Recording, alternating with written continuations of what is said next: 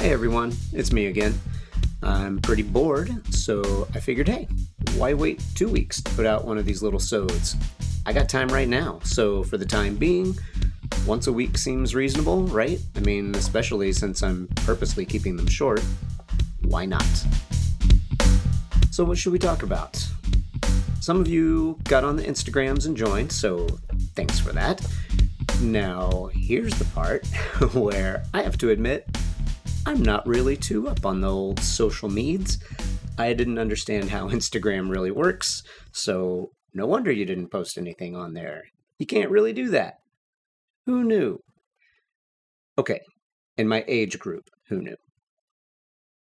Okay, probably most people. so, okay. But here's what I did instead I created a Facebook page for Tapped In Beercast for your input.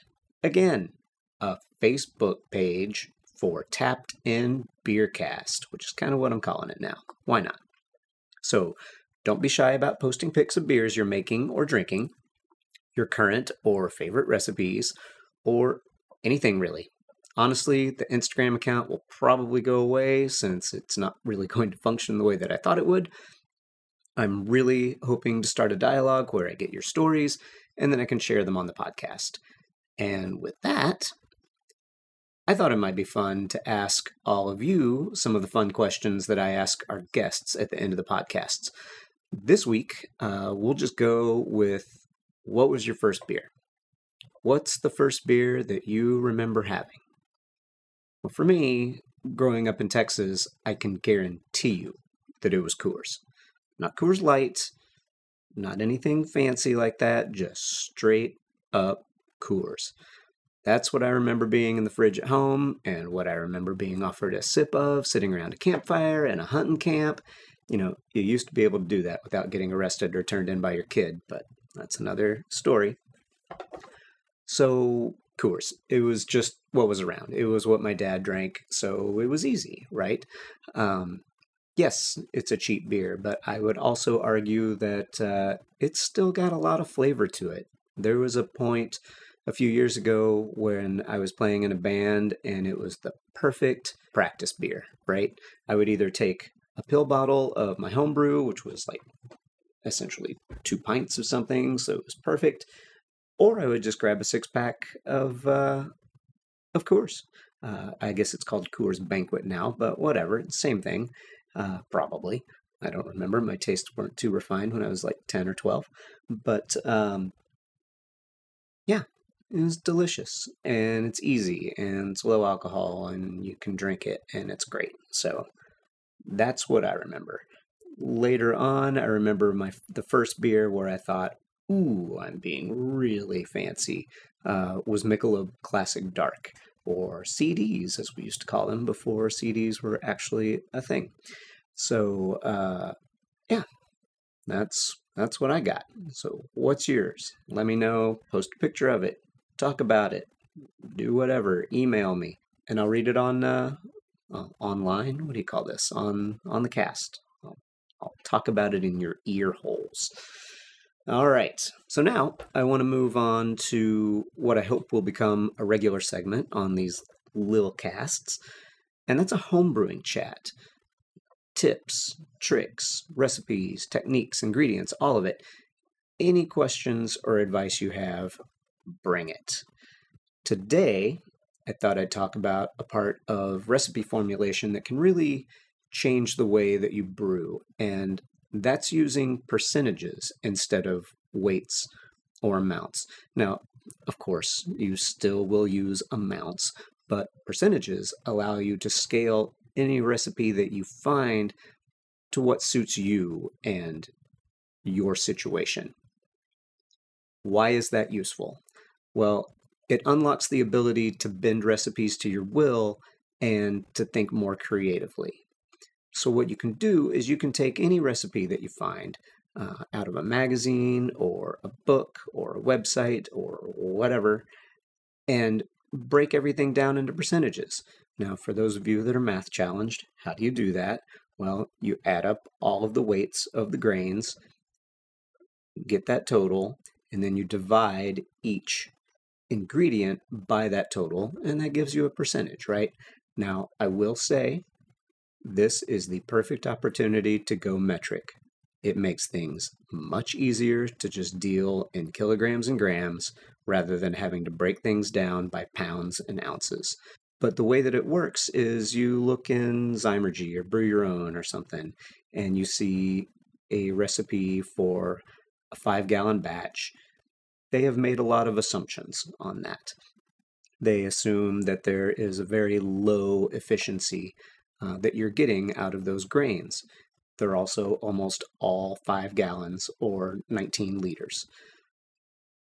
Now, what if you like to make a two gallon batch, or a three gallon batch, or even a 10 gallon batch, or an eight gallon batch? Whatever, you get where I'm going.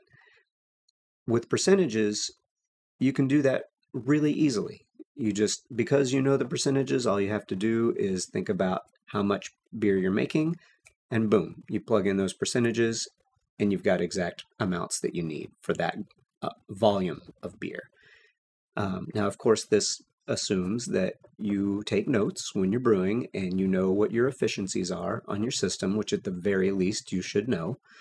And uh, having that dialed in is going to make this a lot easier for you. And it's really going to open up a lot of things. And it goes from just cloning a recipe and hoping that it turns out to about the original gravity that you want um, and about the color or volume that you want, and really knowing for sure that that you can do it. I brew three gallon batches primarily, so for me, if I am trying to to copy something, it makes it really easy and quick. Uh, and if you're using software like Beersmith or Brewfather, and you can dial in your system over the course of a few brews and know exactly what your efficiencies are and what you expect on your system, then it just makes it so, so easy.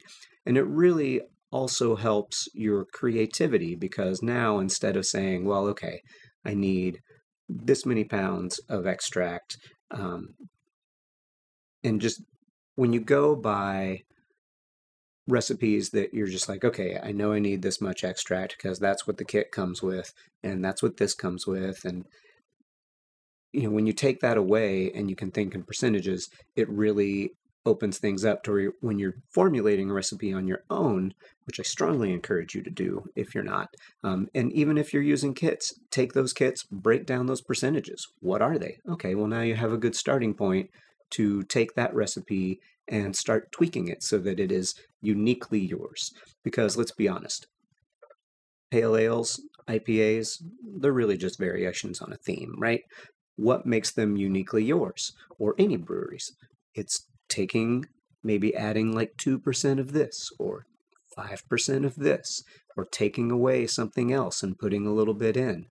All of that makes a difference, and all of that is so much easier when you're thinking in percentages rather than just straight up weights. Okay. So that's pretty much all I got for now. Again, these are just little mini episodes. I am literally sitting at work right now, which maybe I shouldn't say, but you know, whatever. That's just how it is right now in these isolation times.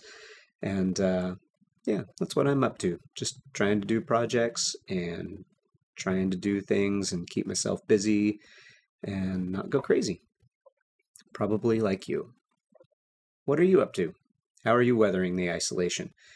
reach me at dave at taptrail.com or on the Facebooks at Tapped in Beercast page, or for the time being on Instagram at Tapped in Beercast, and be a part of next episode's discussion. I'm again, I'm going to try and start doing these every week until we're back up and running with the usual uh, once a month thing. And even then, I hope to keep these uh, little mini episodes going so that we can talk about stuff like this and I can answer questions and it's more of a two way dialogue rather than just me talking at you.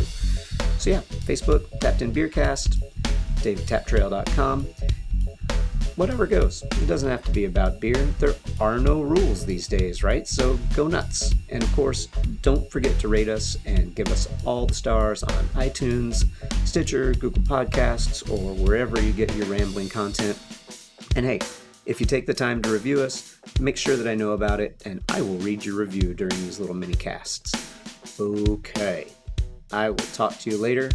You be safe be socially responsible, and don't go stir crazy unless you're mixing a Manhattan.